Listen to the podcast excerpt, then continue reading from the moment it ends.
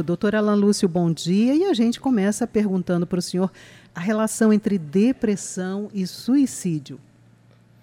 Bom dia, Beth. Bom dia, Raio. Bom dia, ouvintes.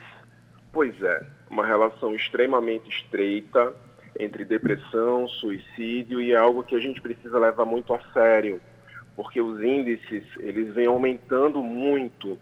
E depois dessa pandemia, em que o isolamento social ah, aumentou, as pessoas automaticamente também se, se deixaram mais isoladas e, e sentimentalmente mais abaladas. E com isso, a quantidade de pessoas com depressão e muitas vezes sem saber que estão com depressão aumentou bastante. E automaticamente, a depressão, quando ela chega em níveis mais graves, mais acentuados, ela pode abrir aí a, a, vontade no indivíduo de chegar numa situação de suicídio, de tentativa de tirar a própria vida. E aí a gente precisa reconhecer esses sinais ah, enquanto eles ainda são primários, enquanto eles ainda são iniciais, para que possa começar um tratamento quanto antes e evitar realmente um desfecho mais drástico como esse. Então, quais seriam os principais sinais de que alguém poderia estar com depressão? Bom, vamos lá. Primeiro, falta de vontade de fazer as atividades do dia a dia que antes não havia.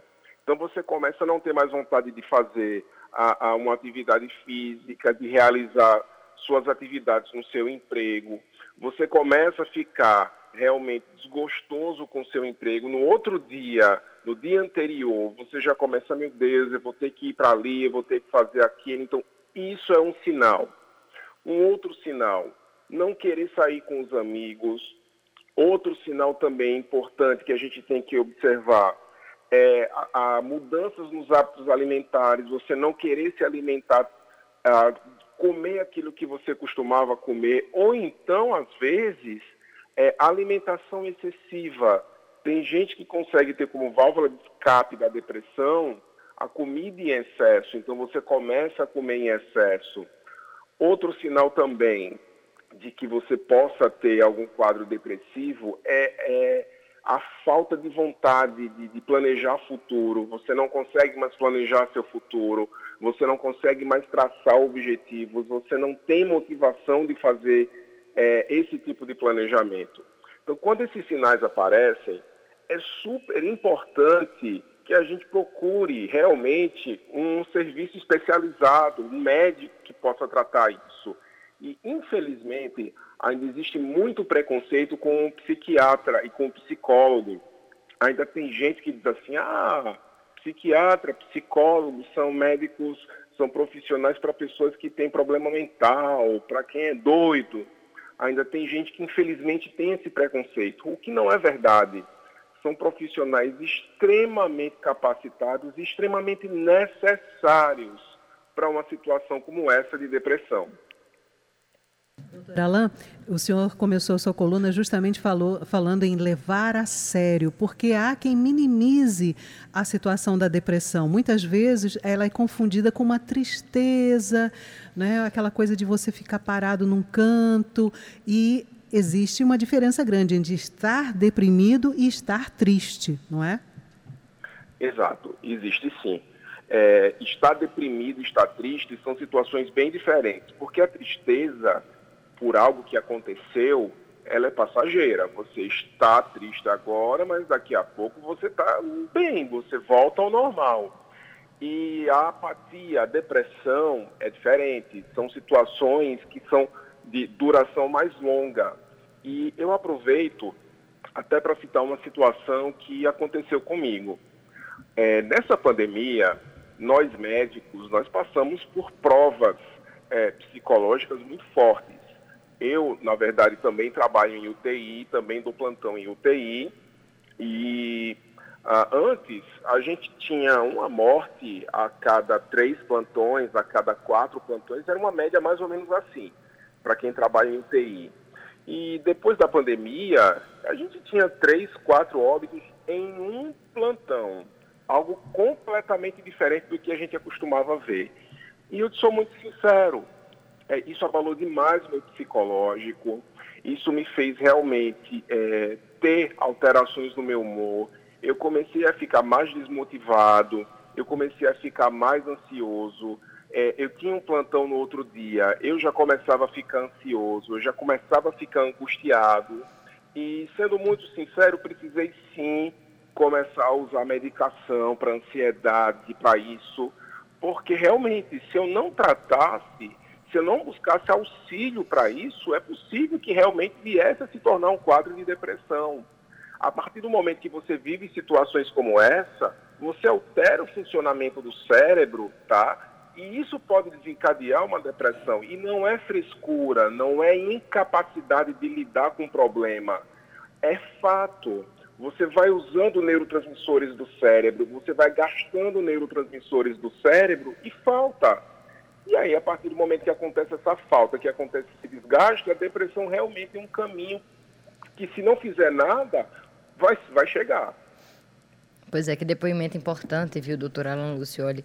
É, não se compara né, uma realidade com a outra, mas acho que a gente que não pôde parar durante a pandemia, né, que tínhamos trabalhos essenciais para para toda a sociedade, é, a gente precisou lidar também, doutor Alan, com o medo de trazer essa doença para dentro de casa.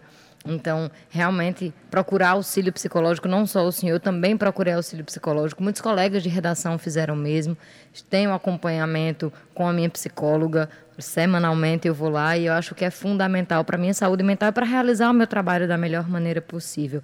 Doutor Alain, é, saiu uma pesquisa recente, uma pesquisa que foi realizada em diferentes cidades brasileiras, que mostra que metade dos jovens entre 18 e 24 anos considera a sua saúde mental como ruim ou como muito ruim. No mesmo grupo, somente 4% classifica a sua saúde mental como muito boa.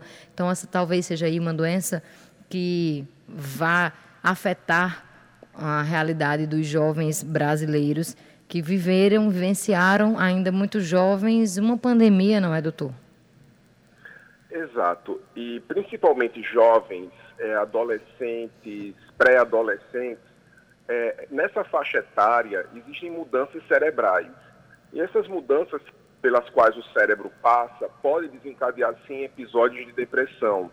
A gente sabe que quando um indivíduo ele entra na pré-adolescência, na adolescência, além de mudanças sociais pelo que ele passa, ele está transformando aquele cérebro, que era um cérebro infantil, para um cérebro eminentemente adulto. E essas mudanças de conexões de neurônios, essas mudanças no padrão de produção de neurotransmissores podem gerar, sim, essa questão é, de, de, depressão, de ansiedade. E realmente os pais eles precisam ficar atentos aos sinais da rebeldia em excesso, a, a, a vontade demasiada de chamar atenção. Então os pais precisam ficar atentos para procurar ajuda para os filhos terapia com psicólogo e até mesmo uso de medicações com psiquiatra, para que isso realmente não venha a se apresentar de forma mais intensa no futuro. Normalmente, esses sintomas eles vêm a aliviar quando esses adolescentes eles chegam em uma idade mais, mais avançada, na, na juventude, por exemplo, depois dos 20 anos. Mas essa faixa entre 10 e 20 anos precisa de muita, muita atenção. Doutora Alan Lúcio, o senhor estava colocando justamente é, tratar a depressão para que ela não chegue a algo mais grave e não leve até um quadro da pessoa buscar até terminar com a própria vida, que é isso que a gente está discutindo aqui também. No caso, uh, procurou especialista, ele passa a medicação, a pessoa já está tomando a medicação. Mudanças de hábito também podem contribuir de alguma forma para você superar esse quadro de depressão? Com certeza. Na verdade, a gente sabe que dentro do quadro de depressão, quanto mais você alimenta a tristeza, mais ela tende a se acentuar. Então, as pessoas que têm depressão, elas têm tendência, por exemplo, a assistirem filmes tristes, a escutarem músicas mais melancólicas, músicas mais lentas, a se é, reservarem a histórias mais, mais pesadas, mais tristes. E quanto mais você faz isso, mais você alimenta a depressão. Então você precisa fazer coisas que façam rir. Entre um filme de comédia e um filme de drama, preferir um filme de comédia. Entre uma música mais animada e uma música mais triste, preferir uma música mais animada. Se der para sair, sair, claro, ainda respeitando a questão do isolamento social que nós estamos, mas se der para sair, sair, fazer uma caminhada na praia, fazer uma corrida, fazer uma atividade física. Atividade física libera muita dopamina no cérebro, que é um neurotransmissor extremamente importante para melhorar esse grau de atividade cerebral. Então, as mudanças de hábitos, sim, elas contam muito. E, claro, para aquelas pessoas que podem, se você está num ambiente, num emprego que não está te fazendo bem, tentar mudar. A gente sabe que muitas vezes não há possibilidade, mas se houver, fazê-lo. Pois é, doutora Alain, a gente precisa juntos né, desmistificar aí a respeito de todos os tabus que envolvem os cuidados mentais, psicológicos, porque nem, não é falta de fé, não é falta de amigo, às vezes é só uma necessidade de um cuidado especial que um profissional capacitado tem condições de fornecer, não tem por que ter esse receio de procurar um especialista, né, doutora Alain? Muito obrigada pela sua participação e até a próxima quinta-feira. Até lá, gente. Se cuidem, pessoal. Tchau, tchau. Tchau, tchau.